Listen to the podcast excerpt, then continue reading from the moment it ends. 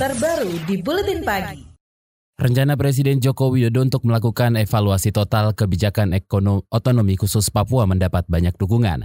Rencana ini disampaikan Jokowi saat menerima 30 murid sekolah dasar dari Papua di Istana Merdeka pekan lalu. Ketua Tim Kajian Papua Lipi Adriana Elizabeth menilai pelaksanaan Otsus Papua selama ini belum optimal dalam pengembangan wilayah dan kesejahteraan masyarakat. Menurutnya titik lemah Otsus ada pada kemampuan SDM-nya yang belum maksimal dikelola.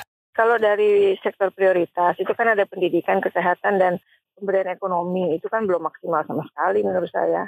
Gitu kan? Itu kan harus dicek. Kalau pembangunan infrastruktur konektivitas ya memang sudah uh, lebih maju walaupun juga belum merata. Dari dari sektor prioritas itu aja dilihat lah itu juga menurut saya masih jauh dari dari target awal kan? Walaupun ada uh, anggarannya antara 20 sampai 30 persen di masing-masing sektor, realisasinya kan masih jauh sekali. Ketua Tim Kajian Papua Lipi Adriana Elizabeth mengatakan peningkatan kualitas SDM Papua butuh waktu puluhan tahun.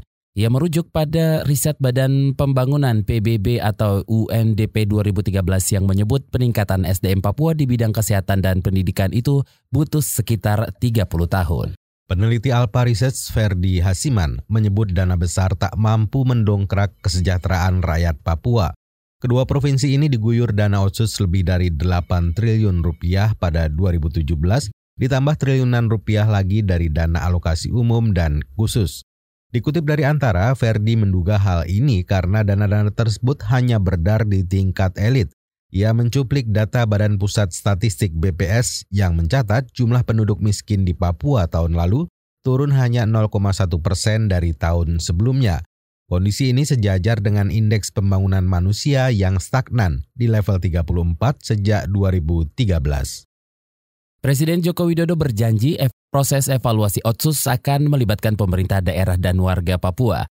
Kata dia evaluasi akan menilai efek dana otsus terhadap masyarakat Papua dan Papua Barat.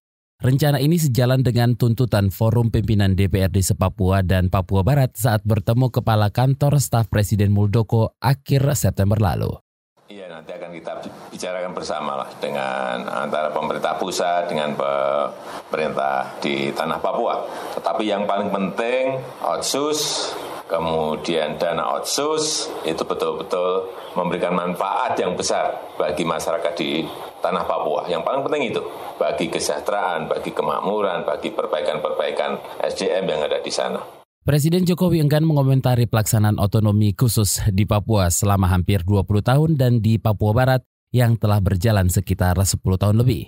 Jokowi hanya menegaskan pemerintah akan mencari celah yang masih butuh perbaikan Selain berjanji mendorong kesejahteraan rakyat Papua lewat revisi Otsus, Jokowi juga memastikan bakal mengangkat menteri dari Papua di kabinet baru. Tokoh Papua Samuel Tabuni mengatakan evaluasi terhadap otonomi khusus harus dilakukan menyeluruh.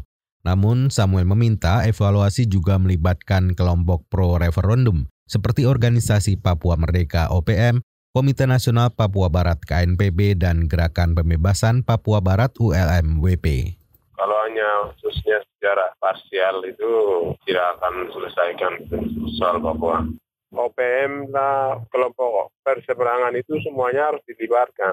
Lalu mencari solusi damai permanen itu. Jangan sepotong-sepotong.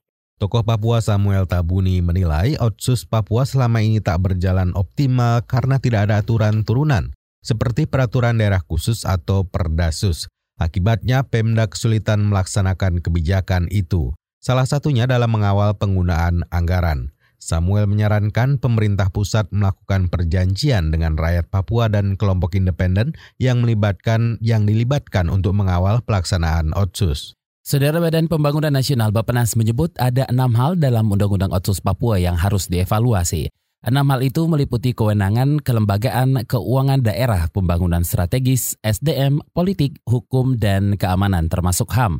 Staf ahli DES Papua Moksen Idris Sirveva mengatakan khusus tentang penyelesaian pelanggaran HAM, Bapenas mendorong pembentukan Komisi Kebenaran dan Rekonsiliasi.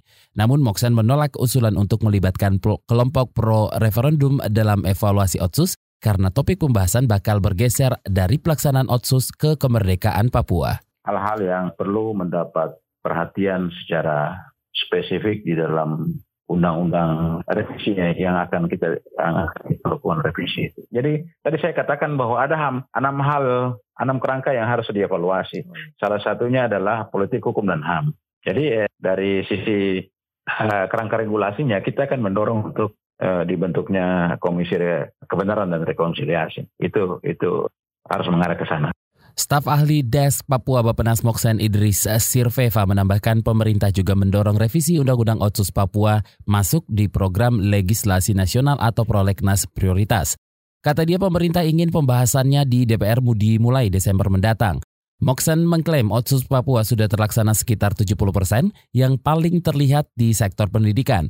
Meski begitu, ia mengakui di sektor perekonomian Papua masih stagnan dan banyak bergantung dengan pihak luar Demikian pula di bidang kesehatan, puskesmas dan tenaga kesehatan belum tersebar merata hingga pedalaman.